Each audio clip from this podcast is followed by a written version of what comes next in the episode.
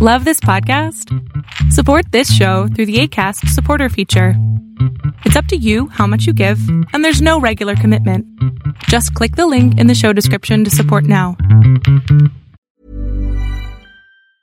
Hiring for your small business? If you're not looking for professionals on LinkedIn, you're looking in the wrong place. That's like looking for your car keys in a fish tank.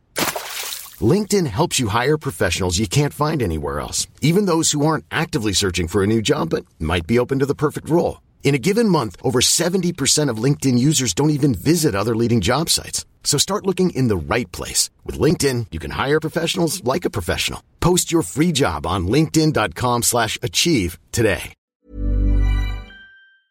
Hey friends, welcome back to the Tennis and Bagels podcast. We are still alive. Uh, thank God we are here. Tennis is still happening, even though it felt like Tennis and Bagels is just a non-entity for the past few year, few weeks. I don't even think that there was anything happening like in Canada or the US. I was joking, of course, that there was. Uh, we were just not there to, to witness it. I was working really hard, and so was Vansh. And as you can tell, well, as I'm about to say, rather, um, Owen's also really busy and he couldn't join us today, but he's also alive and well. Thank you very much.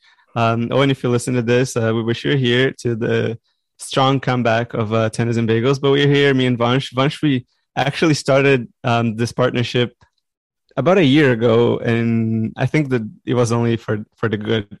Uh, it, it just made the podcast much better. So I don't know if it's exactly one year, but happy one year anniversary of Tennis and Bagels podcast, uh, Vansh. How yeah. are you doing today? Yeah, thanks, man. That's quite the intro. Yeah. glad to see you. You all are alive. Just too excited to come back.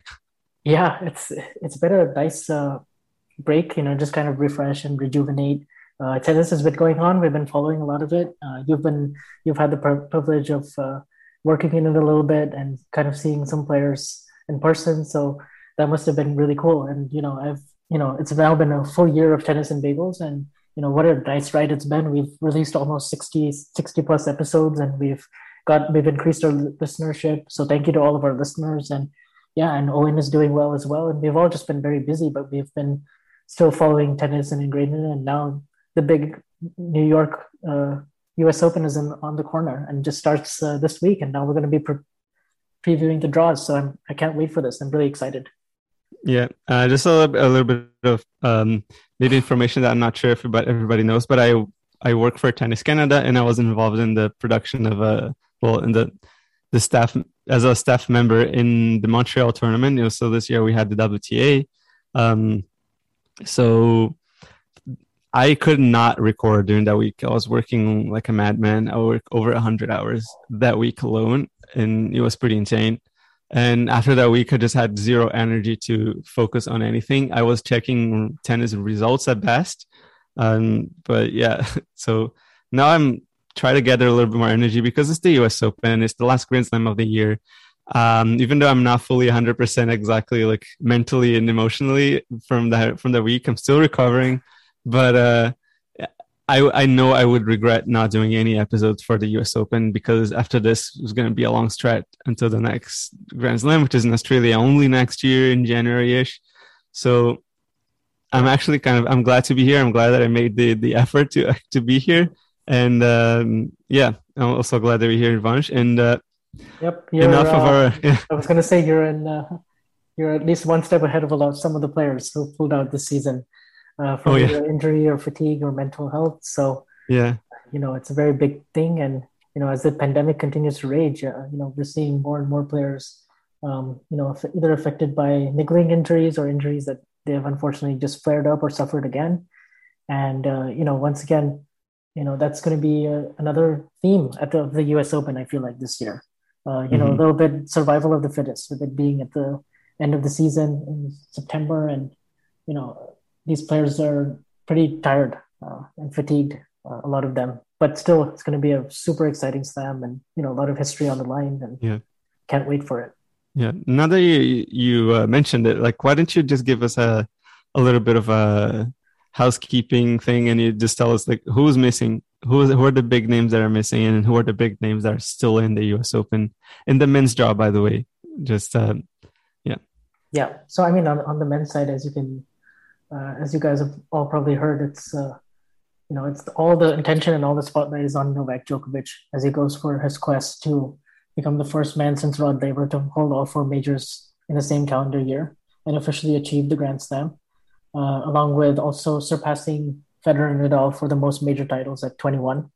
Uh, currently, all three of them are tied at 20, but uh, you know he will be at the U.S. Open without Federer and Nadal for the first time since 1996. You basically have to go back a quarter of a century. That's insane. That's before uh, certainly before I was born. And uh, Andre, you would have been a baby then. So, you know, it's quite. And was it 1997? Yeah, 1996 yeah. Australian Open is when, actually, 1996 Australian Open, uh, 1996 US Open was the last time that uh, Venus Williams, Serena Williams, uh, Federer, and Nadal were all there. And none yeah. of them will be playing this year. But on the men's side, yeah, you got Federer, who's uh, just announced that he's going for his fourth knee operation and uh, yeah, unfortunately, there's not uh, a lot of hope. He says there's a glimmer of hope, hopefully, that he can return on the tour sometime next year, and that he can focus on his, uh, you know, prioritizing his knee for not only his tennis career but his post tennis career, which yeah. is a you know sad news for many around the world. But you know, we wish him well, and hopefully he'll be back. Yeah. And then you've got Nadal, and in Nadal's case, sorry, I can't enunciate, but in in Rafael Nadal's case, I think it's uh, it's positive that at least the injury he will also be out for the rest of the season, and this is the same uh, injury that he skipped the Olympics from and Wimbledon, and you know suffered a little bit in that fourth set against Novak uh, in the Roland Garros semifinals. But he he will continue to rehab on his right foot, which has been a you know a big problem for him since basically 2005 with the Muller-Weiss uh, disorder, and he's uh, you know he has a deformed bone, and he's been you know basically wearing special orthotics and uh, you know, managing that injury throughout his whole career. But so the good news is that this is an injury he's had before. But as he continues to get older, he's now going to approach 36 next year. Hopefully, he can have a strong recovery and have a good solid season uh, next year. And just you know, just like with Roger and just like with all these other greats, you just hope that it's not injury that takes away, uh, you know, their playing time, and rather uh, they can sort of go out on their own terms. I guess that's kind of the yep. That's kind of the thing. And you know, you know, that's not to say that Nadal can't come back next year and you know have a spectacular season because he's done that in the past. It's just a lot harder now with his age. Um, and then you have Dominic Thiem with his wrist injury who, that he suffered on grass um, after um, diving for a forehand against Adrian Mannarino in Mallorca. and uh, that injury was uh, has kept him out of Wimbledon, and you know he was back to basically playing uh, practicing and he was practicing lefty and then he was going in training and he re-injured it. And now he's going to be out for the rest of the season and that's a big big blow for the us open because he's the defending champion. He's obviously one of the guys who was built to have an extremely good year this year uh, but just injuries and uh, you know some some time off and uh, you know even before the clay court season he wasn't really right. Uh, and so yeah he you know the good news is he's a little bit younger and hopefully uh, with an extended period of rest and rehab, he can be back next year contending again. But uh, those are three of the biggest on the men's side. And then, of course, you have Stan Wawrinka, another foot surgery for him. Uh, he's towards the twilight of his career. And then you've got players like Milos Raonic from Canada. Uh, you know, he's even though he hasn't really gotten past the fourth round at the U.S. Open, he's always somewhat of a he's been a big name, especially the you know the last ten years. Mm-hmm. Yeah, and then obviously we wait for Del Potro, and we'll see how Andy Murray does, but he's at least fit and playing. So that's that's good yeah. news for Murray fans. yeah, I was about to say actually, I feel like if anyone can kind of relate to uh, Federer and Nadal fans uh, right now, is the Murray fans because he has a little bit of the same narrative in a way. Obviously, Murray was far more extreme. Like Federer and Nadal didn't show up in tears after a press conference saying that they were actually just looking for a way to live life without pain. But Federer was almost in some of the same vein, just saying like, I just want to be running around like when I'm older, like and actually being able to play uh, with my grandkids and whatnot. Like I don't know if he said that, but I'm pretty sure he kind of intended something along those lines. But um, you know, like, and they're they're older now too. I'm I'm I don't think Federer is going to be able to not to like throw this podcast, which is about the U.S. Open draws, like not to throw this under like a a totally different path, but like a I don't think Federer is ever going to come back um in contention to be the best of the world to win a Grand Slam. He would be able to maybe make it if he got like a like a good draw. Like like we know that in Wimbledon he was already somewhat injured or he injured himself more towards Wimbledon. Like um so he got to beat up he got beat up pretty con- pretty con- oh my gosh, I cannot enunciate it comprehensively against Hurkacz. Yeah. But it's no guarantee that he would have won that match anyways. He he he could have won maybe that second set, make make the third set competitive. But if that match goes five, I'm not sure entirely sure either. He he wins it. Like, Yeah. but yeah, I, I it depends on like how uh, it comes back. You know, it's a big victory in and of itself. That you know, basically on, you know, with a bum knee, you know, he was still able to make the round of 16 Yeah. at the French Open and still make the quarterfinals at Wimbledon. Yeah. I think that's massive for somebody his age at age 40. And you know, he he's realistic, but at the same time, I also have a feeling he wouldn't want that third set to be his last ever memory. You know, of No, a yeah. professional tennis match. So I think I, I just hope for him. You know, it doesn't matter. You know, whether he contends or really not. I think that ship uh, has sailed. But I think it's it's more about can he end on his terms and can he get the proper send off. You know, with Mhm. the crowd and can he play Wim- Wimbledon one last time? Yeah. Uh, you know, how many tournaments can he? You know, even with a slim schedule, can he play maybe ten more matches? Uh, Yeah. And then call it a career, or Yeah. you know, I wonder. I wonder does if, uh, like in, in my head, like I always had this like little doubt. Like, would Federer prefer to play his last match at Wimbledon or in Basel? Like, his Yeah. his, you know, to- hometown? Because it's, it's, it's he likes it. He likes it very much to play in Switzerland, and we know that he likes playing like the smaller tournaments because he's played so many of them. But yeah, like so, I feel like it's he. one of the biggest mysteries to me, really, how, how he's going to retire because Yeah. you know he doesn't really reveal much in his press conferences. So even after Wimbledon, you know, I think he was asked a question and he sort of hesitated for a while and kind of looked at his knee. I know I'm just you know making you know it's easy in hindsight to go back and, and say this, but you know you know he doesn't really want to take credit away from his opponents.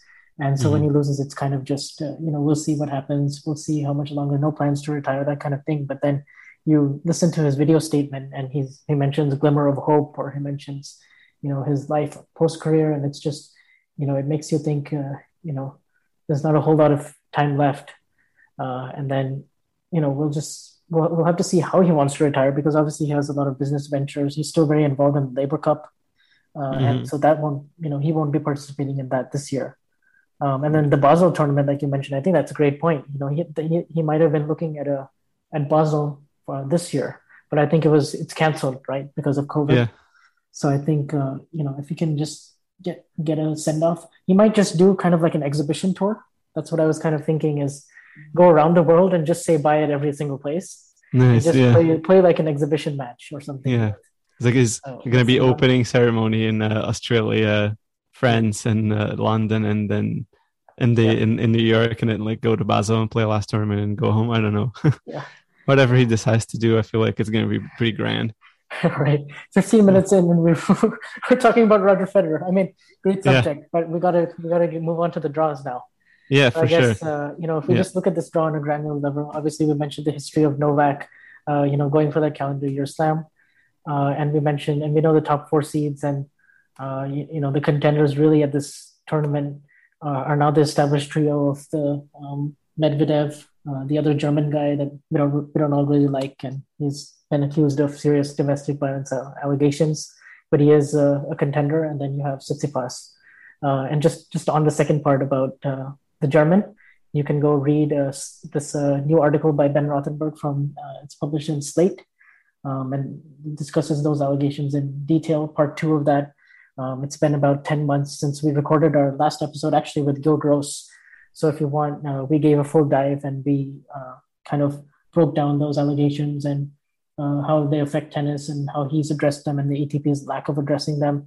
So uh, yeah, you can go check that out, I guess, for our listeners uh, if they're curious on our thoughts on that. But uh, Yeah. with that, I mean, would you also agree? Like those are the four contenders really to to win this Y- thing? yeah like the the top four seeds are definitely the ones that uh will make will be the winner is definitely going to come out of those four like i don't i don't think there's going to be any anyone else outside of them unless they they all somehow lose early or to be honest i feel like Djokovic losing early new things could happen in the draw. But like i'm not entirely sure it's going to happen. Like even last year we had uh we had Thiem as the winner and he played um sad german um in the in the final and probably was the worst match of tennis in in the history of ever.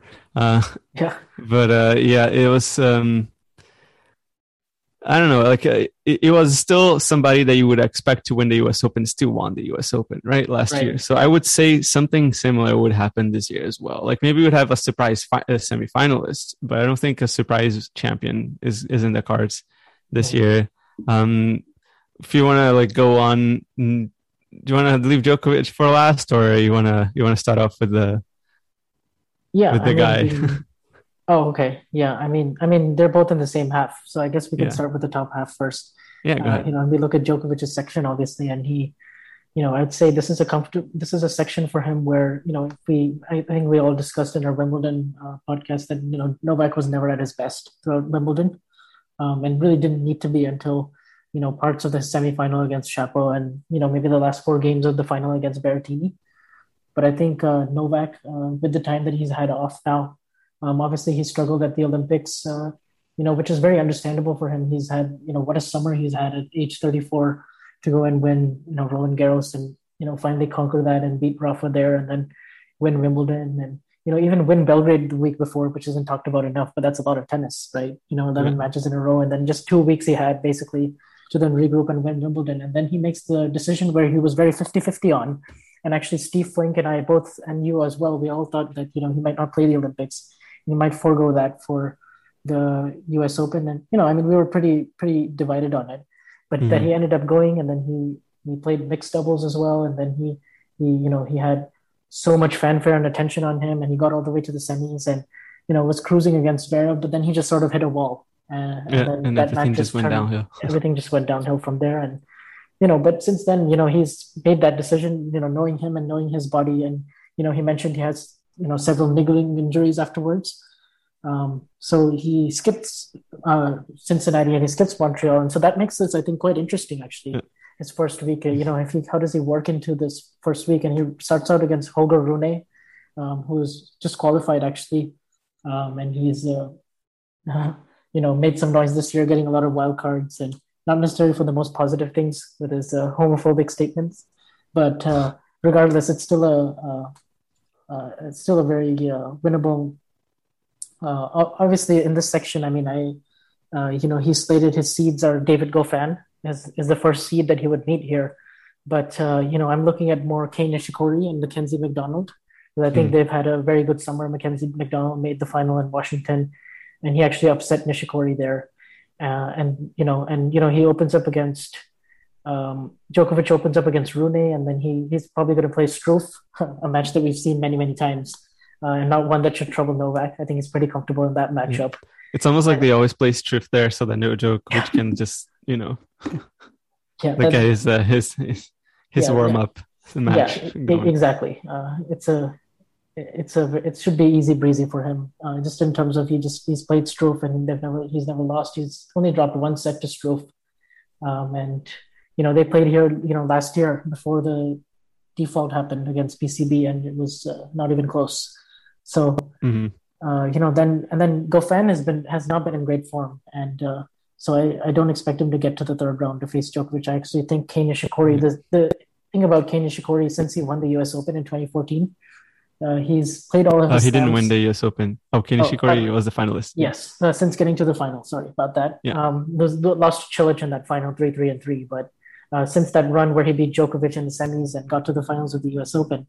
You know, he's had a lot of trouble in the first week of slams, uh, winning winning matches in straight sets, and that always mm. catches up to him by the time he gets to the fourth round and the quarters, and he just doesn't have a full gas tank. And then you add the fact that he's lost his last 16 against Djokovic, and they just yeah. played at the Olympics when Nishikori was playing very well, and he upset Rublev there, and he was having on he was on a good run playing in his home court, and he just got thrashed two and zero.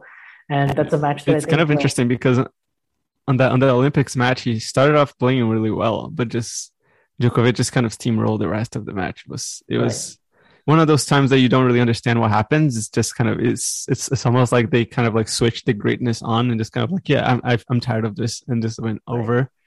Yeah, and, and so, win the match. Novak but, just yeah. has that extra gear, and he just does everything a little bit better than Kei. And when that happens in a matchup like this, I think it's uh, it's very favorable for Novak. He says, okay, you know, I want to go backhand to backhand. Uh, you have a pretty good yeah. backhand down the line, but you know, I, you know, I have a better serve than you. I have a better return.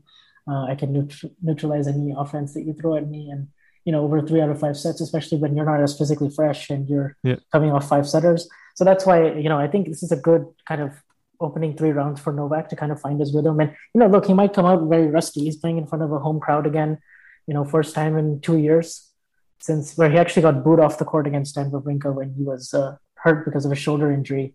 And then that was in the fourth round in 2019, the last time there was Mhm. crowds. Um, so now it'll be interesting to see how they kind of welcome him, you know, with the calendar year slam on the line. And, you know, he's had a tumultuous relationship with the crowds in New York. So I'm, I'm fascinated by that. And then I'm fascinated by how sharp he will be off the bat because again, at Wimbledon, if you remember, he dropped his opening set uh, against Jack Draper. Yeah. And then just dropped one more set uh, the rest of the way. But will, will be interesting. Um, Yeah. So, Especially so I expect him to get to the fourth round. Yeah, exactly. Oh, who do I expect to get to the fourth round? No, I'm saying I, I expect Novak to get to the fourth round uh, Yeah. without really much fuss. Yeah, mm, same here. I think interesting for Djokovic is that well, it's a it's a hardcore tournament, um, and although he doesn't haven't hasn't had like the biggest success of his career on this particular slam, like in Right. comparison, obviously, um, we can't really compare this to Roland Garros because Roland Garros had a king and he was reigning very strongly, and that was Nadal. So th- that was like his kind of main roadblock. But the U.S. Open was just kind of all over the place in a way. Like he could have won, but he didn't many times, and uh, Yeah. he lost some finals he, that some didn't think that he should have lost. Um, but at the same time, he's, yeah, you know, he's nine and zero in Australian Open finals. Yeah, exactly. Three and five in U.S. Open finals. yeah. So, But but now maybe that maybe now that he's bought himself like a nice um half off season for himself, like after skipping Cincinnati and Toronto and every other tournament pretty much in the in the summer in North America, he's he may just come out fresh because I was thinking about that. Like he's not playing anything before the U.S. Open. Is this going to be good or bad for him? And Yeah. considering his success in Australia, it's probably going to be good for him rather than bad. Honestly, like that he can get his time to regroup and you know not not only physically but mentally as well. Just kind of like put himself back in in the place to not let himself like derail after his um, terrible losses in the in the Olympics and just kind of like okay like we're back into the regular regular tennis season that happens every year. Um, I have something really big ahead of me, which would be the Grand Slam, um, which on a what percentage would you say that this was going to happen for Djokovic this year? What who do you before that we get to the predictions? Yeah, I mean, I mean, the way I see it is that nobody in his section or in his up until the semis, I really see if if Djokovic is playing at like a seventy-five to eighty percent, and you know, this is assuming he's physically fit because that's everything. True. Mhm. But and he's recovered from those niggles that he was addressing after the Olympics. I don't see him losing before the semifinals. Um, you know, and then that's when afterwards, then you know, obviously he takes it match by match. He has a day off in between, um, so it's not like the Masters tournaments where there's you know where the, he has a higher chance of being upset and maybe he's playing in back-to-back days or he gets dragged into physical matches. But i don't see that happening with any of these uh, players that he's uh, you know expected to play i guess in these first four or five rounds. So i think from that standpoint that's a positive for him. I, I do think though since uh, the weight of history is on the line uh, you know what will that do to him because i think now you know he's proven in the last two or three years that he's in sort of his mental prime at the moment and he's seemed you know, kind of bankable and untouchable in the really, really big moments, you know, and the really clutch moments he's always come through. And so he, he will have to deal with that. And, you know, a lot of questions from the media constantly being asked about Federer and Nadal. You know, we'll see if any of that weighs on him. But really, I think he is, he, um, along with the, you know, the trio that we just discussed um, and the weight of history are his main rivals uh, to achieving this quest.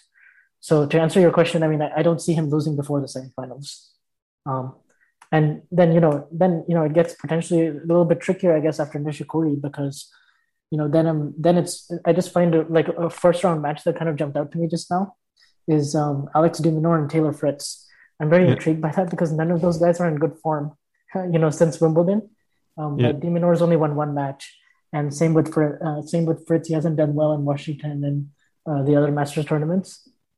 And you know, he's a guy. Taylor Fritz is a guy who you know nearly knocked off Novak in the third round of the Australian Open when Yeah. Novak suffered from the the, the ab tear. So, uh, you know, I'm just curious to see who he's going to play in the fourth round because then you have Karatsev in there, and I do think actually that's one opponent that um, you know, more than Nishikori, I do think like if Aslan Karatsev were to, you know, since he's back on a hard court and he he really had his best results there early in the earlier part of the season, you know, when he broke through from the challengers and he made the semis there in Australia. Mm-hmm. And, you know, all of his best results came on hard. And, you know, obviously he beat uh, Djokovic on clay as well in Belgrade. But I do think that'll be a very interesting match if that happens. Uh, Karatsev, Djokovic in the in the fourth round. Yeah.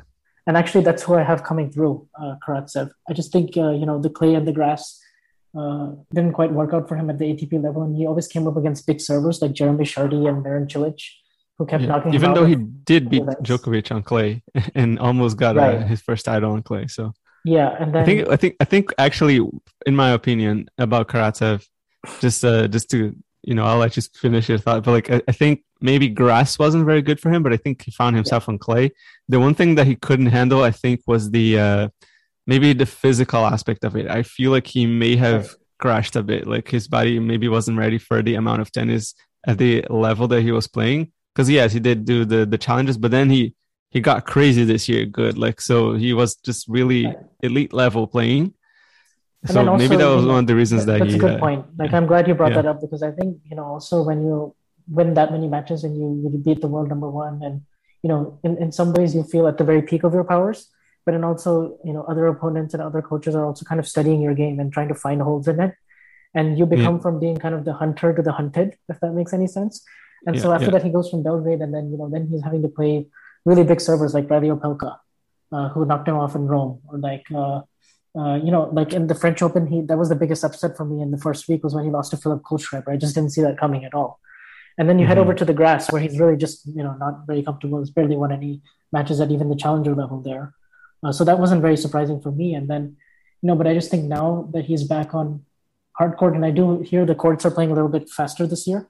Uh, so that and that that's just weighing into my mind. Uh, you know, one of the factors when I'm thinking of predicting the Mhm. courts are playing uh, just like they were last year, which is a little bit slicker and quicker.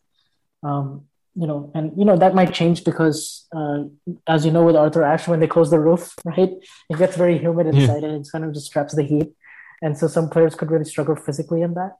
Um, so it'll be interesting to see. Like, I mean, but I just look at his section, and I don't see any uh, like really big threats. You know, like Jaume Munar or like Jordan Thompson.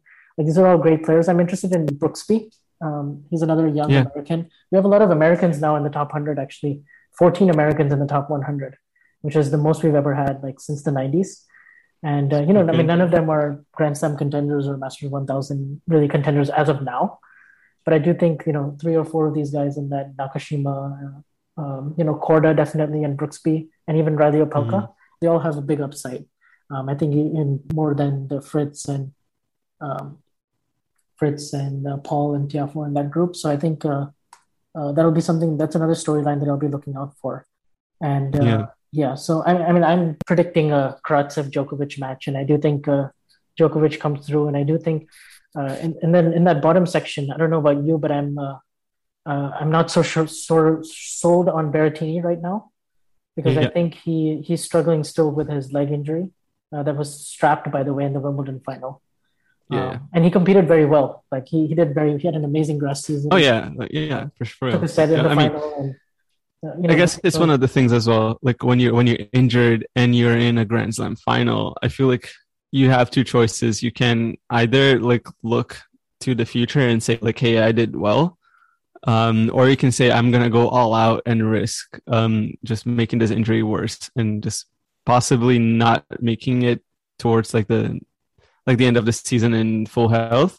But maybe I can win a Grand Slam today, and I feel like the, the answer would be pretty clear for a competitor, right? You don't want to just kind of get to the final and just be like, "Hey, I'm I'm okay with that result."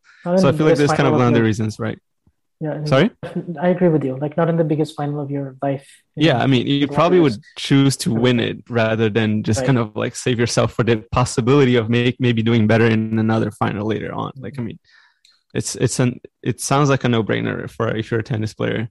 But yeah, obviously, like it has its its consequences on your body. Of course, like if you're already injured, it could make it worse, and it may have made it it have may have made it a little bit worse for him in that case. Yeah, I agree with you. And you know, that's why he skipped the Olympics and he skipped Canada and he skipped, you know, and he didn't look very good to me against Felix uh, when they played in Cincinnati and he Yeah. still seemed to struggle a little bit with it. And he's, you know, maybe not as match tough on the hard courts right now coming in. So another seed actually that I like in this section is uh, Hubert Hurkacz, um, mm-hmm. you know, who's who did lose early at the Olympics, but I was very encouraged by his. He got a, a few matches in in uh, Toronto and, and Cincinnati, and he pushed Medvedev very hard in their quarterfinal match. It was one of the best matches of the week, uh, which Medvedev ended up winning 7 6 in the third set after being down 2 6 and 2 3. So I think, uh, you know, I was very encouraged by that performance, and he's just been putting up a solid uh, level, and he's just such an awkward player to play against Hurkacz uh, with his nifty slices and his net approaches, and he can play very aggressively when he steps in, and he defends extremely well. He's got a great yeah. open stance backhand, a big serve, and you know he moves very well for his size. Yeah, very good at the net, uh, very good hands, very good touch, uh, knows when to come in. Uh, and you know he really bamboozled Medvedev in that uh, in that Wimbledon match that they played, yeah. and uh, you know, and obviously took out Federer, not the same Federer, but still, a, you know, very very good win. Uh, and you know, Berrettini and Hurkacz actually played in the Wimbledon semifinal, but I didn't think Hurkacz played at all anywhere near his best. Mm-hmm. Um, and you know, perhaps the, all those matches took a toll on him. But I, I do like his chances here at the uh, at the U.S. Open, and he has a very good record in North American hard court tournaments. So I, I uh, you know, and I like his draw here. Um, you know, Fucsovics is pretty tough in the second round, but you know, if Hubie is playing at his best, he, he should win that. And somebody like a Sonego, that's very interesting to me as well. Yeah you know he he's and he he loves the crowd and he plays some of his best tennis there and he also serves very big and uh, plays big but do i really bank on him to make it you know through three or four rounds best three out of five sets the physical side of that uh, probably i'd back Hurkacz more having been in a wimbledon semifinal already and having won miami mm-hmm. So I think he's just the more you know match match fit, and yeah. also he's had the better more experience at, at, this point, yeah, and more experience at yeah. the highest level, exactly. Yeah, and so I think he's so how old is Hurkacz right now? 24, 25? Yeah, I mean 24 years old, 23, 24, and that age same age. I think it's interesting that uh, that we talk about him because I remember very clearly. I don't know if it was last year. It's probably last year actually. Like there was uh, one of a poll on Twitter, and people were asking like or wasn't necessarily like in the poll format, but like somebody just asked the question. It was like, what is the player that you feel like has never reached their full potential yet, and it's kind of like frustrating. And uh, for me, it was like Hurkacz at that point because I could mm-hmm. see him. He was constantly getting like upset wins over good players that you would not expect to lose in earlier rounds, and he would lose like the next round to an, a random player. Uh, in random, I mean like another like top 50 or something like that but like it's good to see that he's finally kind of finding his groove and actually winning matches like uh, solid like a lot of matches in a row, not just kind of like getting a good win and just kind of losing. Um, but it's it's really cool to to see him doing do, doing well, and um, I feel like the prospects you know, are good clear, for, for the future. You know, yeah, yeah, yeah I, I, totally agree. I mean, he was one of the players that I had too that you know wasn't fulfilling his potential. Him and Khachanov, so it's good to see yeah. both of them do very well this year, I, you know, I do think consistency is still a bit of an issue for him. Like after he won Miami, he lost six matches in a row like that, and yeah. nobody was expecting him to go deep at Wimbledon. And then even since then, he lost to Liam Broady at the Olympics, which you know he shouldn't lose to. Sure. So he still has those losses like that. But I just think in three out of five sets, and you know with the experience that he's had now, um, I yeah. do think, and he's fit this time, and he was he was some of those six losses uh, after Miami had a lot to do with him not being hundred percent yeah. uh, physically. So I think now he you know and he's back on courts that should suit him uh, and uh, uh, you know players that he's had success against. So I, I like his chances to get to the quarterfinals yeah. and and face Djokovic. And then I actually think more than Berrettini, you know, Hurkacz has a bit more of a sort of well-rounded game, which could work against him or work for, work you know against him or work in his favor when he's playing against Djokovic. I know they played once at Wimbledon and it was a very good four set match uh, won by Djokovic. So I, you know, and I still expect Djokovic to come come through relatively uh, comfortably in the end. But I do think he can be challenged for like a set or two uh, against mm-hmm. Hubie. And so I actually, yeah, I, I wouldn't be surprised if uh, Djokovic loses a set and you know Hurkacz makes it a good quarterfinal. Uh, but I do, I do have Djokovic coming through and beating Hurkacz. Uh, he's my pick over rather than Berrettini, who is the mm-hmm.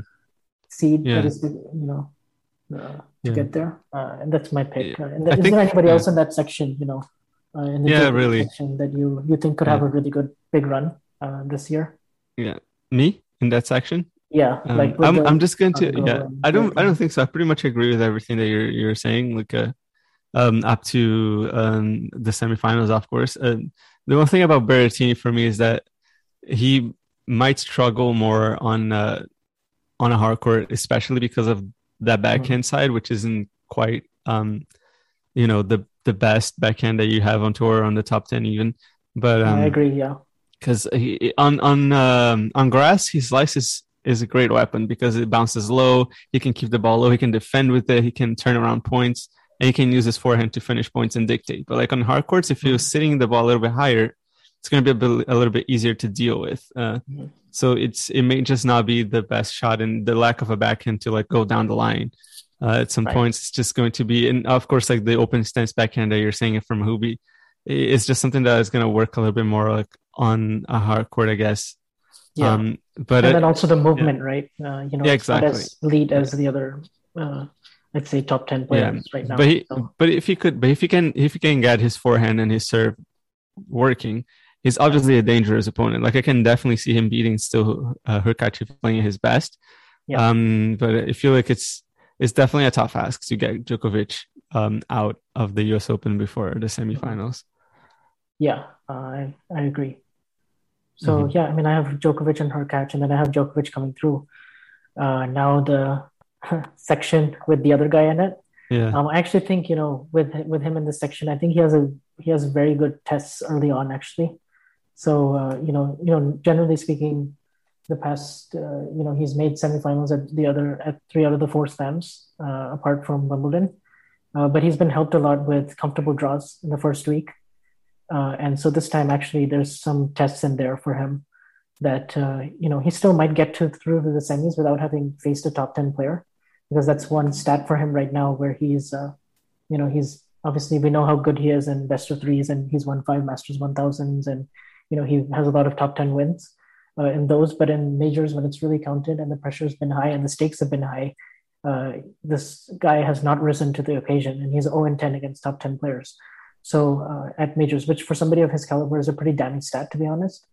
Uh, and so we'll see how that goes this time. But, you know, he opens up against Sam Querrey and you know, I actually think uh, this is somewhat of a, you know, I, I do expect uh, him to come through all of these matches, but I think, yeah. uh, you know, given his history in, in uh, best of five and, you know, with the article having just been released and, you know, people like, you know, actually expecting him to go all the way, some even predicting him to win this tournament. Um, it'll be interesting to see if that weighs on him uh, in terms of his tennis is concerned, as far as his tennis goes. But uh, I would really like to see Bublik get to the third round because I think he's an entertaining player to watch yeah. Uh, has a lot of flair. Um, a bit like Kyrgios with less press. That's what uh, Alex Gruskin of the Cracked Racquets actually likes to refer to him as, uh, which I fully agree with, by the way. Yeah. Um, so, you know, I'd be interested to see if they play in the third round because Bublik actually beat him earlier this year um, in Rotterdam, and I was very happy to see that result. So I really want to see something like that again, but I'm not counting on it, but I would like to see that match happen. Um, yeah. And then, you know, in the bottom section, this section to me is the most interesting, by the way. This section, I'm the most fascinated in. I don't know about you, but Gael Monfils, Jannik Sinner, Pablo Carreño Busta, Reilly Opelka, Karen Khachanov, and Denis Shapovalov. Like, what a section this is. Like this, this yeah. might be my, you know, just in terms of like. Jannik so Sinner is in the, is in Zverev section, I think. Right. Yeah. And so in this, yeah. like, in his uh, like 16s, if they were to, you know, yeah, face each exactly. other. But I, you know, since he's the 13th seed, so I would love to see a Monfils and Sinner match. I think that'd be yes. absolutely electric. Like you have Monfils insane defense and court coverage, ten feet behind the baseline, and then you have Sinner who likes to play a little bit more offensively and uh, you know finish points with his power. And he's still a work in progress, but he he improves and he he's uh, learning every week. And he just won Washington D.C. and you know he's had a few t- tough moments this year, some bad draws in the clay court season. Uh, always having to face Nadal and Djokovic in early rounds, which doesn't really help your ranking. Yeah. But I think he's learned a lot and he's actually improved his serve. He's changed his serve motion, which helped him a lot in Washington, D.C. And so I, I just personally, for me, I would love to see Monfils get to the third round and face Jannik yeah. For me, and actually also shout out to Zachary Svajda because he got a wild card and he's uh, somebody that uh, my brother actually, uh, was three or four years younger than me, he actually played his brother at a nice. tournament in San Diego. And he's one of the prodigies. Um, everybody in SoCal tennis, Southern California tennis, where I'm from, they all know him, and he just won Kalamazoo, and that's how he got it, which is a big uh, national uh, level one tournament. That if you win that, you get a wild card straight into the main draw of the U.S. Open. So this is a really big win for uh, you know American tennis, and he's only 18 years old, but very big prospect, really hard worker. And you know, I just hope for him that he has a very good experience at the U.S. Open, having qualified. So that's personally that's a very big win. Uh, you know, I would love to see his match against. Uh, he's facing Marco Cecchinato, so that's very interesting. Yeah. Uh, on Yeah, a hard court, you know that could be that could be actually pretty interesting. It's not on clay, so uh, yeah, so big win for him there. But uh, regardless, yeah. And then in the bottom section, that's the fascinating to me because you also have Sebastian Korda, you have Pablo Carreño Busta, and you have uh, Lorenzo. Musetti is yeah, also in there. In there. Yeah, Musetti, by the way, uh, you know, since he beat, since he took two sets off of Novak at the French Open, has He lost. his hasn't won a match. So, uh, and he actually opens up. Look at this. He actually opens up against Emilio Nava. So, quick story for our listeners. I actually played Emilio Nava in 2015 in a tournament, uh, and this guy was the number one seed uh, at that tournament. And this was 2015, and he kicked my ass. Like he beat me 6-2, 6-1. Uh, but but I learned so much from that match, and I was just really happy that I won three games. To be honest with you, I Yeah. didn't really believe I would win, so I was just kind of like, you know, just please don't lose love and love. But I was just really really happy to see him go all the way, and now he's like he's actually made it on the big stage. And him and Lorenzo Musetti, they played a U.S. They played an Australian Open junior final against each other. It was one of the best finals, junior finals you'll ever see. It went to like a third set tiebreak with Musetti winning, like saving two match points and winning it like 12-10 in the third. You can look it up on YouTube. It's like one of the best junior finals you'll you'll ever see. Like, like Ben Rothenberg, I remember a lot of other journalists. They were watching that match with. Was it the uh, what's the what's the the match again? Sorry, I just kind of Um, zoned it out. I was was, looking at the. sorry. Yeah, it, it was his. So the same opponent that uh, Nava is playing in the first round, Lorenzo Musetti. Oh, it was the Australian Open final. That was the? Australian Open Junior Yeah, final in yeah. 2019, and you know, obviously they've both taken different paths since then. But uh, you know, Nava is now a solid top 400 player, and he'll now have the chance in his home slam to face uh, Lorenzo again. So I'm very interested in that. Uh, just from a you know, I'm biased, and you know, I, it's great Hmm. Yeah, to see course. these guys from SoCal do really well. So, and because I played against him, so I, I want to see him like win every match. Because you can say Uh, like, "Hey, I lost to him," but you know what? He's, he's really Yeah. good though. Yeah, exactly. he is. He is though. Like I mean, to to make the U.S. Open main draw, you can be you can be a crap Yeah. a crap uh, player. And his best result this year actually was making the main draw of Miami. And he qualified and he beat a bunch of players ranked ahead of him to qualify, like three wins. And then he faces Lloyd Harris in the first round. He actually gives him a very good match, like four and six, you know, and he had a set point and could have gone to a third set. But anyway, yeah, I'm, I'm digressing now. Yeah. So Anyway, Hiring for your small business? If you're not looking for professionals on LinkedIn, you're looking in the wrong place. That's like looking for your car keys in a fish tank. LinkedIn helps you hire professionals you can't find anywhere else, even those who aren't actively searching for a new job but might be open to the perfect role. In a given month, over 70% of LinkedIn users don't even visit other leading job sites. So start looking in the right place. With LinkedIn, you can hire professionals like a professional. Post your free job on linkedin.com slash achieve today. Ever catch yourself eating the same flavorless dinner three days in a row? Dreaming of something better? Well, HelloFresh is your guilt-free dream come true, baby. It's me, Keke Palmer. Let's wake up those taste buds with hot, juicy pecan-crusted chicken or garlic butter shrimp scampi. Mm. Hello Fresh. Stop dreaming of all the delicious possibilities and dig in at HelloFresh.com. Let's get this dinner party started.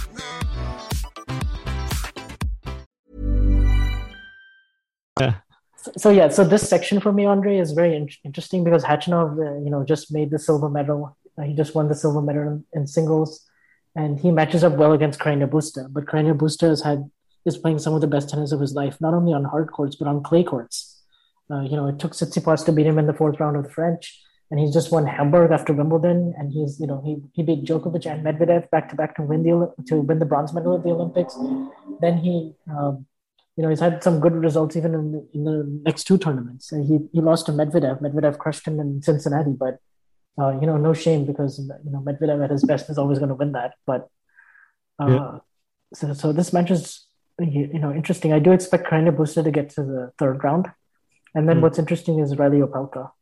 Um, if he can back up his Toronto final, uh, and uh, you know do it in best of five sets and get to a third round of a major. That would be a, his career best result at the U.S. Open.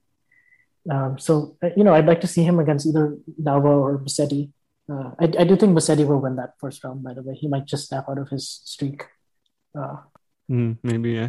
but I mean, who uh, knows? Like if he's they play in the US, if they had some crowd, like yeah, it could be yeah. interesting. But I'm yeah, hoping that's on a slightly bigger stadium, so people get to Yeah. know Emilio Nava. Yeah. Uh, because he plays with a lot of energy and intensity, and he's the kind of player that can get a crowd going. So yeah. yeah, we'll be interested, but I have no idea who's coming through this section. I think Carreño Busta will get to the fourth round. That's my prediction. I think he'll beat uh, Korda. Oh, by the way, Korda could pull off the upset against uh, Carreño Carreño Busta. Busta? if they're- if Yeah, they're- I'm looking at this and I'm thinking maybe Korda is gonna make it. I think. Yeah, I, I just depends, uh, yeah. I just have my doubts if he's ready to beat a guy like Carreño because Carreño Busta is the kind of if you're beating Carreño Busta, like you have to play really, really well. Yeah, Like, because the thing is about Carreño Busta is that he's, he's the classic Spanish guy with the t- with the touch of um, offensive on him that like he's not going to miss much in the match. He's He he's just anything. mentally very solid. He's not a guy who's going to call quits like after he's losing like a if he loses a set, you can expect him to come back stronger. I, I would imagine that. So Yeah, and Um, he's yeah. supremely physically fit. Number one, Yeah. he's he wins so many of the longer rallies. He drags you into like the backhand to backhand exchanges. He's really you know solid and even off both wings, and he hits it, the ball a little bit flatter than some of the Spanish guys. So that's why he's Yeah. has a bit more success on hard courts. He's made two U.S. Open semifinals. That's no joke, and he's also. You know, he's he's had some good top ten wins recently, and he's like the litmus test. If you beat Carreño Busta, like you have to play at a level of a top ten player to Yeah. to beat to beat him because he's yeah, he's kind of like especially because he is a top ten player, isn't he? Or he? yeah, I think he's not in the top ten anymore. But uh, yeah, like just outside, you know, like number 12. Yeah. So, but if he, Yeah. but you know, like if, if you're a top 10 player and you don't play your best, like that's not good enough to beat Carreño Busta. yeah. So, yeah, you know, I, I feel like that's, uh, that's going to be a good Yeah, like when you when you get to that that point of like a top twenty player, like yeah, like, like they they pretty much they, they like- pretty much safeguard the, the top ten in a sense. Like they're right. they're like the if if you if if you like the uh um well anyway I was gonna I was gonna make an anime uh reference but forget about I it. I probably wouldn't get that because Yeah. anime, but yeah but but I would say that like you know if we just like if I compare him and Denis Shapovalov, like Yeah. Shapovalov has a much higher peak, like when he's absolutely on, like he can he'll beat PCB if he's like playing at his absolute very best and everything is just going in. Then he almost beat him right? It was in the five setter like last year. Yeah, at the U.S. Open, uh, they played in the quarterfinals, and that could be a rematch again uh, in the fourth round here. But Yeah. but the thing is that you have to be playing your your very best to beat Carreño Busta because him on a bad day versus him at a very at his at his own peak is not that much of a difference.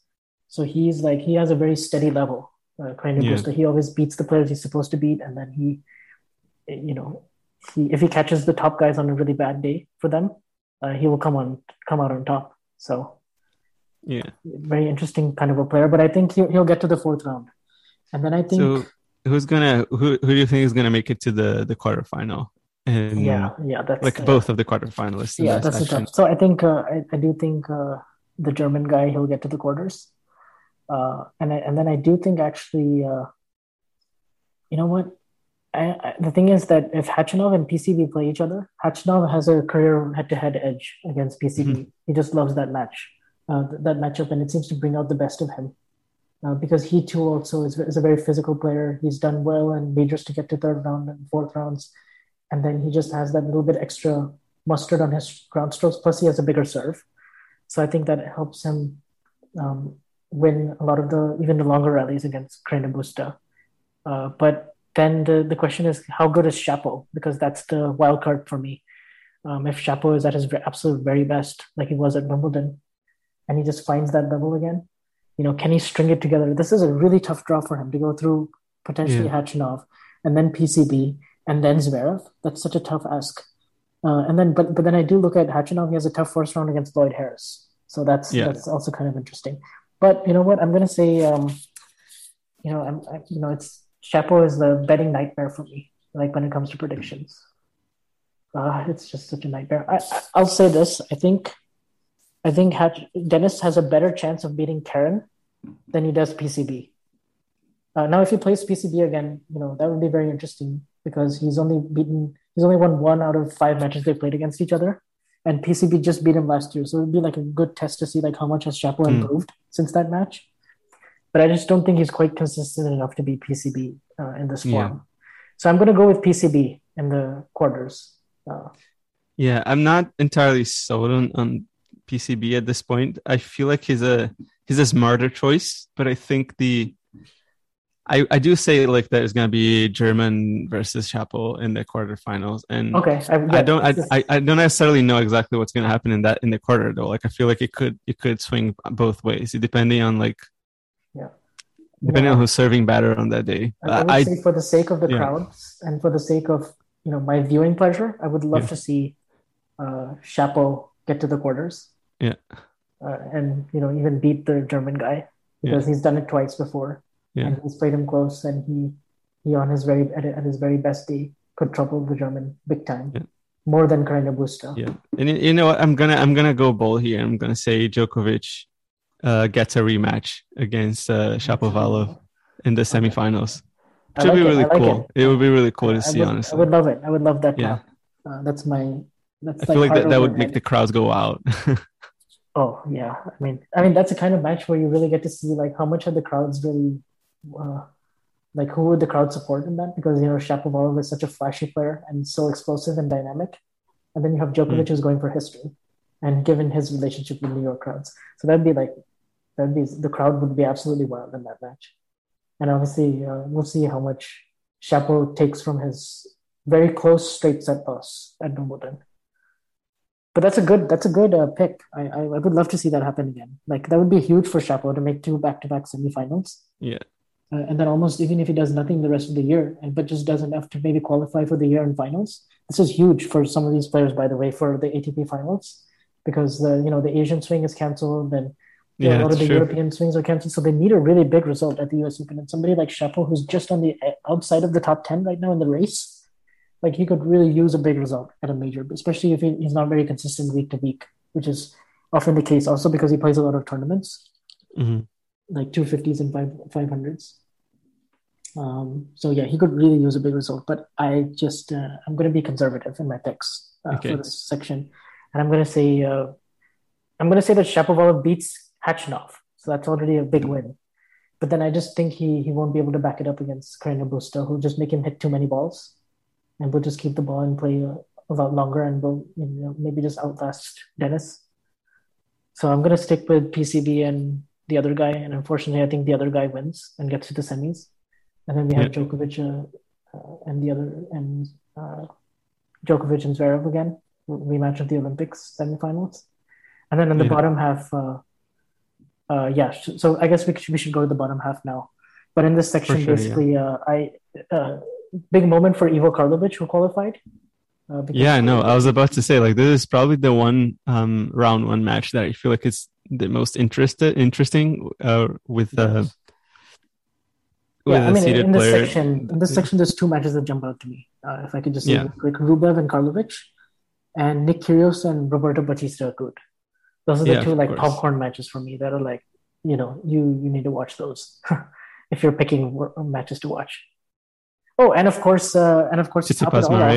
uh, Tsitsipas Murray. That's the biggest well, shocker when the draw came out. By the way, this is another one of those matches where like you see the draw and you're just like, why are they releasing the draw? We're in 2021, where it's almost September of 2021, uh, and you know a lot of people are you know very skeptical skeptical about this, and uh, you know some people are just uh, they're they just don't like it that you know there's, these draws are not live streamed uh, for us to view because then it's like behind closed doors and you're like really you're gonna you know put Tsitsipas there this this is a not a win for anybody like Tsitsipas uh, Murray especially not for Andy who's really been Yeah. struggling uh, It, it will be if he can actually pull off this upset, but I'm not really sure like what's gonna happen in this match, man. Yeah.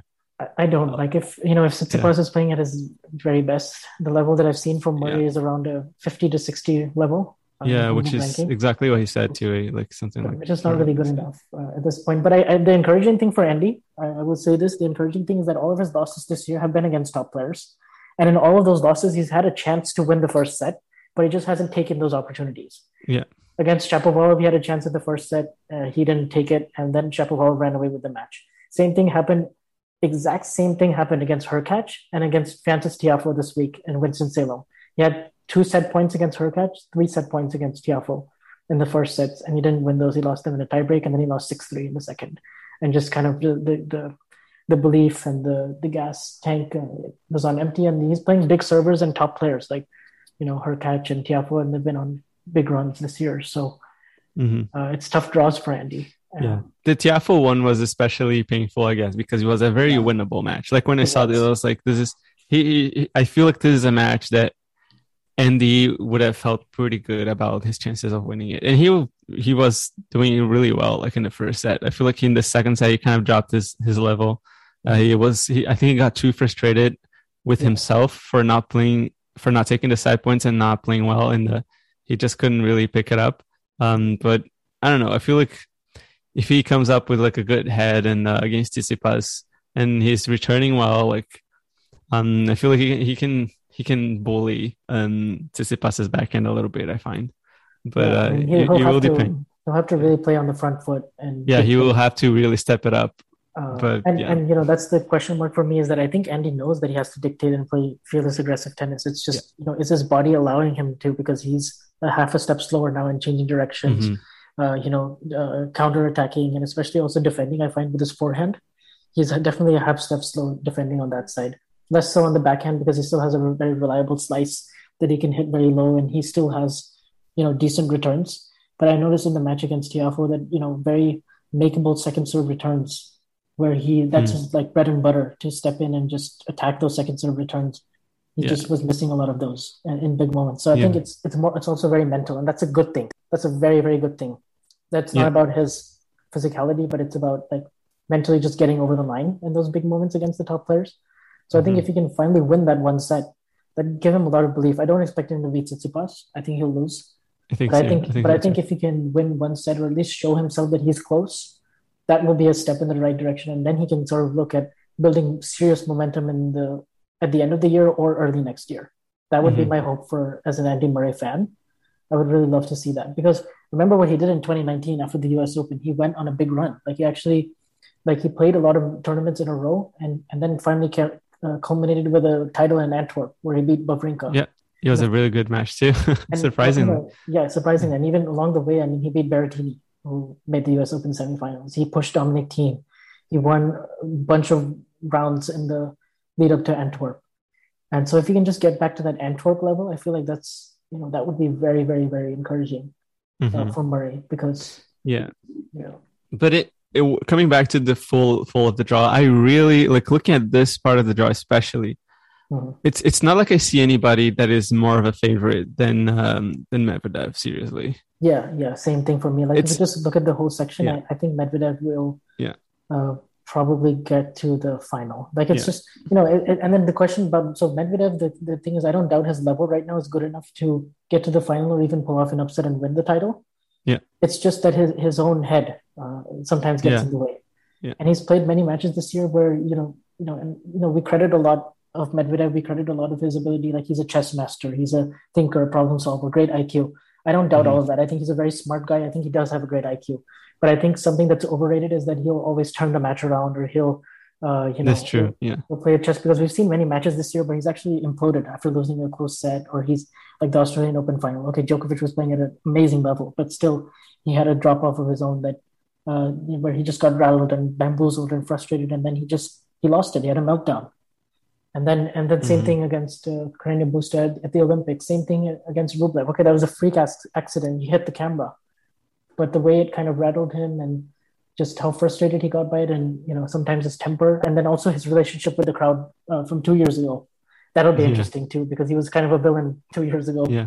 although i don't think over. there's going to be a fact that's going to wait against him because he seems like a guy who accepts it really really well the fact that he's the Yeah. bad guy like the oh, he fact that he embraces he, embraces that Yeah. role perfectly. after after after he got booed because he was like saying, "Oh, you guys give me the energy to go on," clearly knowing that they were booing him all along. Yep. That was just a fantastic um, showcasing of like the fact that he knows he's not the favorite. He's there to actually cause them to like be annoyed, and I feel like this kind of reflects in his own personality on how he plays other guys. Right? I'm pretty sure he felt extremely good that he broke up Opelka so much during the match. He's like, Right, "Oh, mean, you, do you have a weapon?" It's like, "I'm gonna break you down." Like when he play, when he played Rublev in Australia, he was like, "I made him tired." Just like he was excited about the fact that he was making Rublev feel almost physical pain about that match. So the other thing that concerns me, though, I, I agree with all of that. I think those are Yeah. all great points. It's just that you know, and, and then he he talks a really big game in interviews, and I love his press conferences. I love his on-court interviews. He's so honest, uh, and he's very smart. He comes across as very smart through those. But then I just hope that translates to problem solving in the match and not letting not letting the emotions linger. Like Mhm. if you remember when he played against Dominic Thiem last year in the U.S. Open semifinals, he had that one moment where he he crossed the net and he got really angry, and then he just lost that set. He just lost the pot for a few games. You can't do that um, against the very best players because they'll take True. advantage. And Yeah. you know that's one area where he's obviously improved over the years, but he's still, you know, in my opinion, you know, to get to that very next level, you can't give that away to your opponent. And so, and he's working with a psychologist, and he's improved in that regard. So I'm I'm very fascinated by Medvedev, um, and those matchups, like I said, against the big servers, extremely favorable for him against Opelka and Isner. And he said he could actually face Isner here again.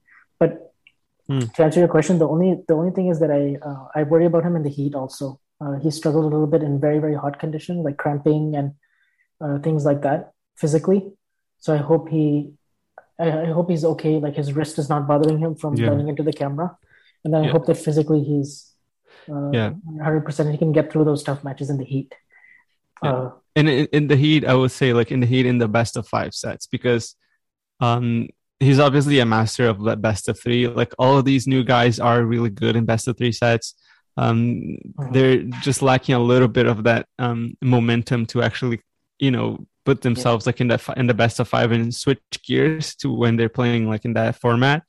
But um, uh, to to Medvedev's credit, it was really hot in Canada, like in in, in during the the the Toronto tournament, and he dealt with it pretty well. So um, yeah. and, that was definitely a best of three. But if he can if he can keep him if he, if he can keep his matches um shorter, like in the U.S. Open, and not having to play a thousand like best of five matches, or maybe like if he if he can keep himself from playing a best of five match before the quarterfinals, I think it's going to be ideal for him. So because he's got to be ready for when it comes to the to the later rounds of the tournament, assuming he and- gets there. I mean, if we just look at his draw, it's not like the easiest draw in the world, right? I mean, you have No. Gasquet.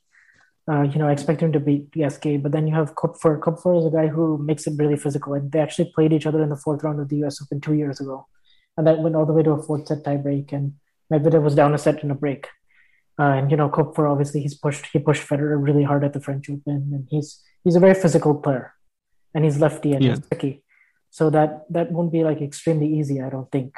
But um, I mean, obviously, if Medvedev is playing at his absolute best, he should win that comfortably. But then you also have Marin Cilic, who's uh, the Twitter account did Marin Cilic win yet has been saying yes a little bit more recently, right? So Yeah. it'll be interesting to see. Like Medvedev uh, and Cilic played each other in the third round, but that was on grass, very different, right? So, uh, but Medvedev had to come back from two sets to love down uh, in the third round to beat Cilic. So, like that would be a, a, a nice test for him if he got to play Marin in the third round. And then Grigor Dimitrov is also interesting. I hope Grigor Dimitrov can pull it together and get to the fourth Yeah. round, um, face Medvedev there. But uh, I like that. Yeah, he's gonna have to get through uh, Daniel Evans, who's sur- he's been Right. playing really well this year as well. And. Dimitrov, in contrast, has not been playing his best. So like that's Yeah. one thing that worries me about it. I have a strong feeling that we might be seeing Evans Medvedev like in the fourth round of the US Interesting. Open. I, I, I think if uh, Dimitrov and Evans play, though, I'd, uh, you know, and it, uh, that's assuming then Grigor has got two match wins under his belt. Right? yeah, exactly. So then, from that standpoint, I think uh, I think he's in good shape. Then it's just I worry about Popyrin in the second round, and I worry about Sure. his uh, just his confidence and his consistency. Uh, uh, Yeah. Like in the first couple of rounds, because like he did play well in Cincinnati. He did win two matches. He beat Bublik and he beat RBA, who was very tough. But then he Yeah. ran into Medvedev, and then you know Medvedev just wore him out in all the long rallies, and he won pretty decisively. But so I, I'm actually going to predict. I, I think uh, Medvedev and Dimitrov will play each other in the fourth round. I think Medvedev wins. Um, I Hmm. think uh, the the next the interesting thing for me is that section just above with Schwartzman in it. Uh, Yeah. Schwartzman and uh, who's the seed here? Casper Ruud. Casper Yeah. Ruud is a guy who's won so many titles on clay this year. And then he's also, to his credit, he's backed it up and he's made two Masters 1000 quarterfinals in a row now.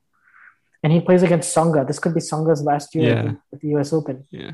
So, you know, hopefully Tsonga gets a good send off. So Tsonga's best memories haven't come at the U.S. Open, by the way. They've all been in the other three majors. Uh, but I hope uh, he gets a good send off and there's a nice crowd for that match. And you know, is he confirmed that it's going to be his last U.S. Open, or there's a big chance? Uh, Okay. But it's not. He hasn't directly confirmed it. It's just, uh, you know, he's been struggling with injuries and form, and he's lost 11 of his last 12 matches. Uh, Mm. And he's just. Uh, I, I don't see him beating Casper Ruud. Yeah. But uh, the question is, will Ruud get? I, I really like Ruud's section. It's all clay courters. That's like perfect for Ruud. Or it's like all players that he that are. You know, I don't see anybody in this section. It would be nice if he played Davidovich Fokina again yeah, I agree. because they had they had that five set epic at the French Open, and everybody was expecting Ruud to come through and face Zverev, but that didn't happen. Instead, Fokina won. Uh, so that that would be kind of interesting. But I think Ruud will get there. I really do. His draw is very winnable. Uh, the, all these matches are very winnable. And then Schwartzman section and Isner. Uh, hopefully they'll play each other. The shortest guy on tour versus the tallest guy on tour. I'm here for that. Yeah. That's a contrast I love. They've only played each other once, and Diego actually won. So, or actually, Oh, I'm yeah? sorry, I'm sorry, Isner won that match. Okay, like in a third set tiebreak. yeah. But uh, but it was a good match. Yeah, Like, it, can- it can be a good match. It's like when when you contrast like that, and like it can it cannot get more contrasty than than this match. Honestly, Yes. like, But the first round that I'm very excited for, Andre, is Brandon Nakashima against John Isner. Brandon Nakashima's won two fin- reached two finals this year at the mhm. 250 level, and he's an American, and he's from San Diego. yeah. So you bet You've mentioned him a few times in this podcast, Yes, so yeah, you, you bet you bet I want him to win. Yeah. I really do. Go Brandon. Yes. Like I actually uh, like I've played against his brother and I played against his cousin and I've like I know him personally. Like we literally That's went to the cool. same tutoring center for SAT prep four years ago and here he is playing the US Open. And I'm here doing my master's degree in accounting. But you know, we should we should reach out to, to his uh, to his family and, and show him this Yeah. podcast. Maybe Yeah, he's yeah, gonna we- get we- excited we, about we this need to get him we need to get him on the podcast. Yeah, let's try it. I think uh, you know, uh, I, I think that would be amazing, especially if he goes on a big run here. Uh, It'll wow, be super cool. Yeah, it'll be amazing. Yeah. for real. It'll be awesome. But and he's beaten Isner already this summer, uh, and he's lost to Isner in the Atlanta final. So I'm really looking forward to that match. I'd still put Isner as a favorite though, but hmm yeah, and I think uh, yeah, I mean, so I think Ruud will actually get to the quarters. I think he, he can beat Diego or Isner Mm. um, if they play each other. I feel like um, should should Diego or Isner come through? Um, who do you think is going to be tougher for Casper Ruud to For? Casper Um, Ruud, uh, the tougher yeah. opponent would be Isner, I think, because Yeah, he stands so far behind the baseline. He, uh, it's a Hmm. very different kind of a look for him, like from all those clay court tournaments. And he just beat Schwartzman actually in Cincinnati, four and Yeah. three, and he just kind of grinded him down because they Yeah, play very similar styles. And uh, you know, uh, Ruud just hits with a lot more RPM, uh, but uh, Isner is a different proposition. Uh, and I think by that point, uh, and then he'd have the crowd behind him. And Isner's made quarterfinals here at the U.S. Open before, and he's had a very good summer. Um, and he's just, uh, you know, the fact that he is now old and he's uh, in the latter stages of his career, he just he can play without pressure. Isner, and that makes Isner very dangerous. Yeah, Uh, yeah, so, and he Isner really loves playing at home too. So yeah, he- does, and his has been his one of his most consistent majors. Yeah. Uh, I think it, of Isner's like sixteen or fifteen titles, I believe like yeah, fifteen of the 16 only only one of them, yeah, only one of them was not in in uh, in the U.S. Right? That's correct. That's correct. Yeah. I don't even know where did he win a tournament that was not in the U.S. Yeah, Honestly, good question. I'm not sure either. Uh, I should know that though. That's yeah. but yeah, uh, yeah. Actually, yeah, yeah. That's the only. There's only one title that he's won uh, outside of the U.S. good country though. Like you got all three surfaces, you got three Masters one thousands, a Grand Slam. Like you can, if you, if the US gets the ATP finals, like you don't even need to leave the US for for to play tennis at a high level. Yeah, it's a nice that we have uh, this whole swing uh, here. So that's Yeah. like, uh, you know, it's it's good for the states. It's just that we need a player to really like break through at the highest Mhm. level uh, for it to totally come true. But Yeah, uh, because we've been just like waiting for that since pretty much since uh, Andy Roddick. exactly. So So yeah, like up to so we have two quarterfinalists at the bottom, and now we need to pick two quarterfinalists here on top. What do you think is going to make it it's it, I think it's definitely like a, the most difficult section, I guess, to pick quarterfinalists because it seems like I would probably say Andrei Rublev is going to make it into the the, the, the quarterfinals in yeah, his section. I'm, I'm leaning Rublev as well. Um, Mhm. I personally am just hoping that uh, Felix, uh, who was on a very good run uh, in Cincinnati, and he made the fourth round of the U.S. Open last year, Mhm. uh, and he just made quarterfinals of Wimbledon. Uh, the the uh, Felix I just find so hard to analyze because he's on the one hand he's having career best results. He's 15 in the world. He's made eight finals, and then you have to also look at that he hasn't won a set in those eight finals, and then he's made uh, fourth round, but then he was destroyed by a team, and then he's uh, he still suffers uh, some inconsistent results week in week out. But when he's really on and he's firing uh, on all cylinders, just like Shapo, he can really he can either make a lot of errors and lose, or he can just put it all together and it can look very spectacular. Mhm. So Yeah. um, and then so the big test for him will be can he get through RBA and can he get through his first two rounds without uh, much drama. Yeah. But I think then, be so I would I would love to see Felix and Rublev play each other in the fourth round. yeah, I, I do fun. agree with you. I think Rublev will get to the quarters. Uh, I think- do. The one thing that I'm I'm uh, questioning is whether RBA is actually going to win a match because he's got Nick Kyrgios. Well, he I don't think he was very fit lately, but um, RBA has also not been in his greatest like stretch of his career right now. He's been losing quite a bit. It's been kind of pretty um pretty faded, I guess. Like in this in this season, has not happened much in, like in his way. Not has been not not much has gone this way. Um, so maybe you could you could actually even see a, a Felix um Kyrgios third uh, third round, yeah, third round, and Yeah. I think it'll be that could be really interesting too. Kind of like a rematch of Wimbledon where um right. Nick Kyrgios won a set, um, but got injured in midway through that one, so had to retire. Yeah, I mean, I could definitely see that happen. It's just that uh, I'm not sure where Nick's uh, fitness is at. Yeah. Uh, and then also, like RBA will just make Nick play a lot more balls. Uh, but but then, like you said, like RBA is a bit on a bit of a decline, uh, especially this season. Uh, he's not been kind of the reliable guy to like face Djokovic and like face the top guys and like beat them. I mean, he he has had some good, decent results this year. Like he made the Miami semifinal. He beat Medvedev there. He made two other 250 finals. He beat uh, Rublev once. He beat Thiem once. But like apart from that, I agree with you. Like the, for example, the Wimbledon match against Shapovalov, that was kind of supposed to be a 50-50 match, but Shapovalov basically dominated.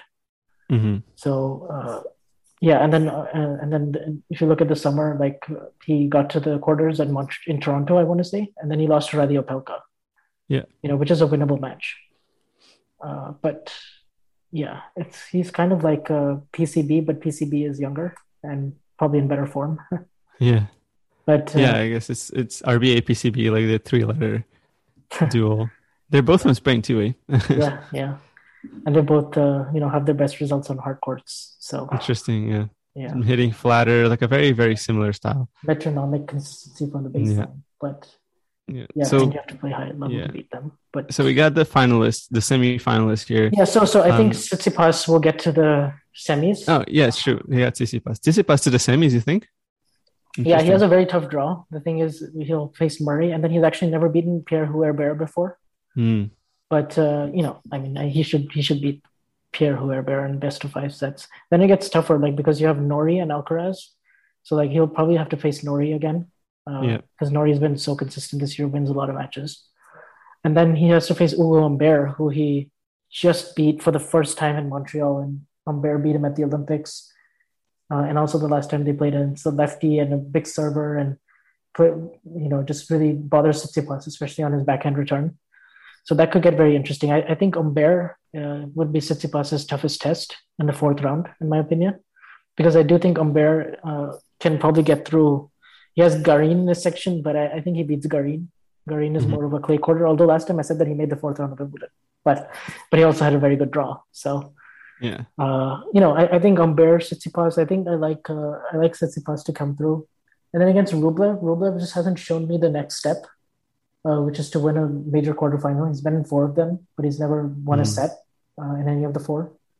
Um, and he's been kind of exposed uh, by Medvedev and Tsitsipas and their all-round games, as opposed to his phenomenal plan A uh, and some good improvements here and there. But Um, I just don't think physically he's ready yet to take that next step.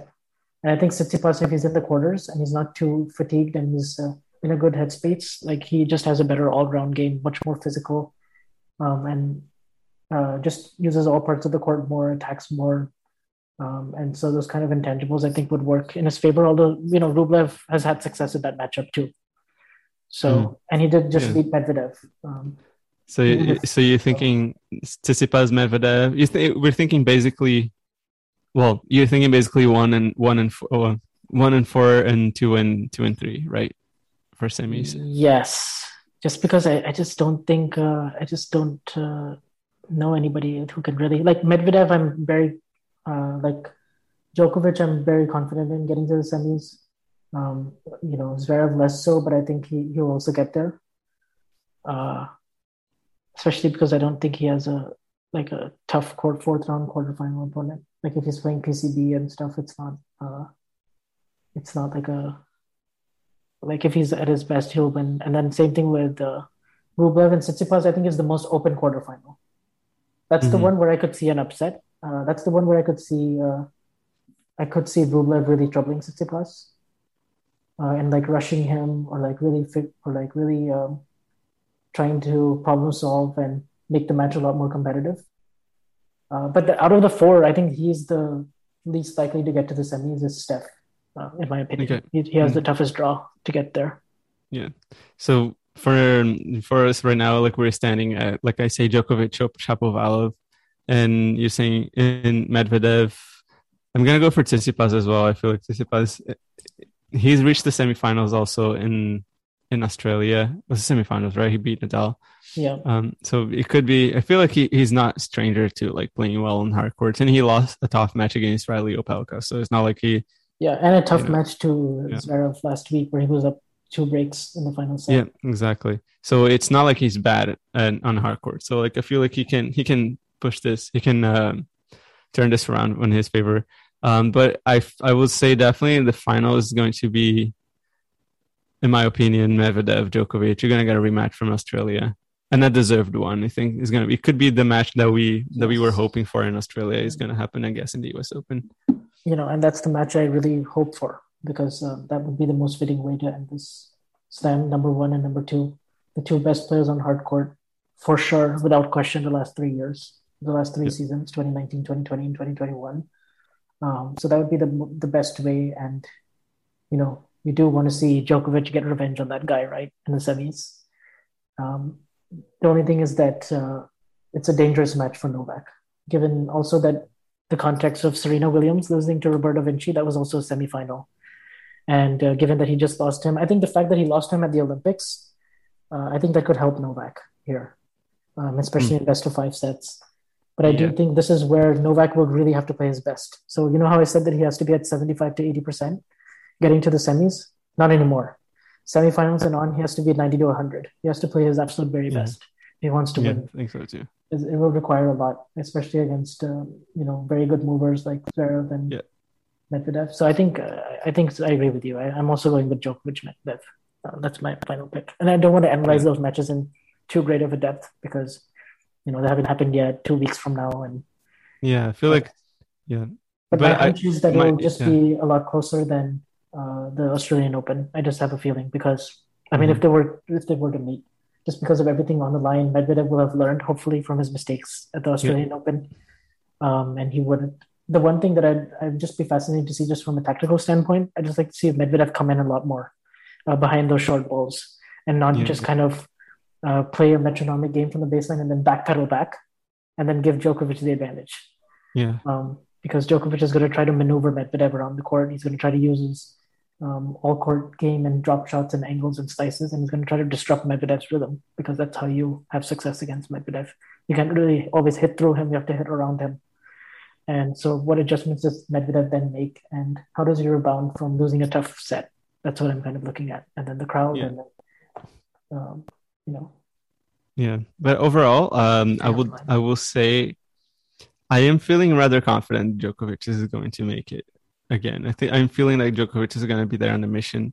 He's Yeah. he's done this 20 times before. He's no stranger to winning Grand Slams. Maybe is a little bit of uncharted territory because it would be the first time that he leads the race on the Grand Slams. Right. Um, and he would be playing for the Grand Slam. So Right. maybe maybe we could see some some big emotions from from the man. I, but I uh, agree with you, and I think this is one yeah. thing where Djokovic is supremely motivated by history. He's Yeah. supremely motivated by this stuff, Exactly. and he knows he can basically sit out the rest of the season. He can basically have a dip even at the start of next season, and then maybe pull himself together by Wimbledon or something like that because the feat of this achievement, you know. Um, Yeah. you know, maybe there's a drop off after this, but he this is it. Like this is his whole. This like if he achieves this, you know, unequivocally he's the best player of all time. Yeah. So and I think he hasn't really been looking too much into it until he won Roland Garros. I feel like as as soon as he won won Roland Garros, he looked at Wimbledon and he said like, if I win Wimbledon, yeah, I am not going to, you know, I will give everything I have to win, even if it's the last Grand Slam he wins. I think is is going to try and make it this And one to be his, it's his really not going to be easy. And you know, the, the fact that he's now he's become the first guy to hold on, hold on, hold on, hold on, hold on. Put it back. Oh, sorry, yeah, the fact that he's the first guy to have won all the first three majors since 1969, and that he's this close, and that he's not played in three weeks, and that he's going to do absolutely everything to peak it, peak in those last two or three rounds, and his ability to block everything else out and just focus on the moment. Uh, that's what's won him all these big matches and in clutch situations and over the past decade, a decade and a half. So it'll be a huge, huge moment in tennis history. Uh, the biggest stakes, the highest stakes I've ever seen going into any major. Um, and look, I, I mean, having Nadal and Federer around is not as big of a. It's, it's really uh, doesn't make it easier. I think. It, Yeah. it, it doesn't make it easy because, you know, when those guys are not around, at least uh, in terms of spotlight, the attention is not on him. It's on those two guys. It's on Serena. It's on Venus. Yeah, It's it's kind of like last year. So it's kind of like last year in, in that sense, except we have a crowd and except there's more Exactly, yeah. So, and uh, the other three guys have gotten better. So there's that too. Yeah. So yeah, I'm really looking forward to this tournament, see how it shapes out. But I, I'm predicting the same thing as you. I'm going to say Djokovic in four tight sets, maybe 5 Mhm. four or five sets uh, in the final Yeah. over Medvedev. That's my final prediction. Yeah. prediction. Okay, I went chalk. I went- I went You're chalk, saying, uh, you're saying five? What? Sorry, Yeah. I'm saying I went chalk on my seeds one, two, three, and four. Yeah. So I went so bold, right? the, the That's, most uh, the most conservative way to do something. but uh, but I, I really believe um, that's Yeah. how it'll play out. So Yeah, but yeah. So you, you said five sets, right? In the final, I really hope it's going to be that. And as always, four or like I don't Uh, I four or five, yeah. I'm, I'm just honestly like I don't at that point like I just hope like in the final is going to be a good one. Like I hope it's going to be a good four setter or five setter. I'll say tight four sets. Yeah, That's tight four right sets. now. So Medvedev has lost a, straight set final. He's Yeah. lost a five set final, and now Yeah. he'll lose a four set final. It'd be super cool if you got like a like a, a four setter, just like um like when Pete Sampras played Andre Agassi and there was not a single break in the in the match. It would be super gosh. interesting to see how that one uh, something like that happening again would be really interesting. Yeah, that was But yeah. 2001, right? The best match, 2001 quarterfinals, the best match they ever played out of thir- their 34 meetings. Yeah, it's Uh, incredible. Yeah, One of the best Described depth. of all time for sure. described in depth by the one and only Steve Flink in his book. So, We so should, yeah. we should, yeah, should record an episode just about that match in particular. Oh yeah, definitely. Yeah. All right, Well, so yeah, that- I guess they'll they'll cover it for the men's tournament. Um, let us know in the comments. Well, in the comments, as if this is a YouTube video. Like, uh, let us know on Twitter um, if you have objections about like our predictions, or if you think that we missed something. Um, just let us know. Let us chat.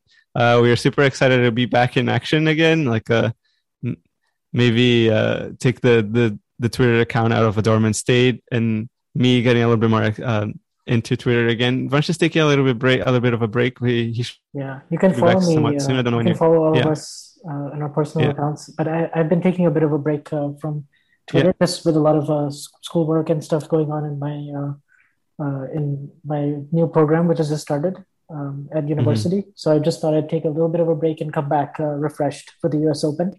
So I will be Yeah. active again on Twitter next week. Uh, Nice. So you can you can follow me there, and you can follow Owen at Tennis Nation. He does a great job on his Twitter account. Yeah. One of the nicest people ever on Twitter. Yeah, Owen can't be rude, even if he tried. He's he's so nice.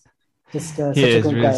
it's really nice. So, Super excited to have him back again for the next few episodes. Um, and uh, yeah.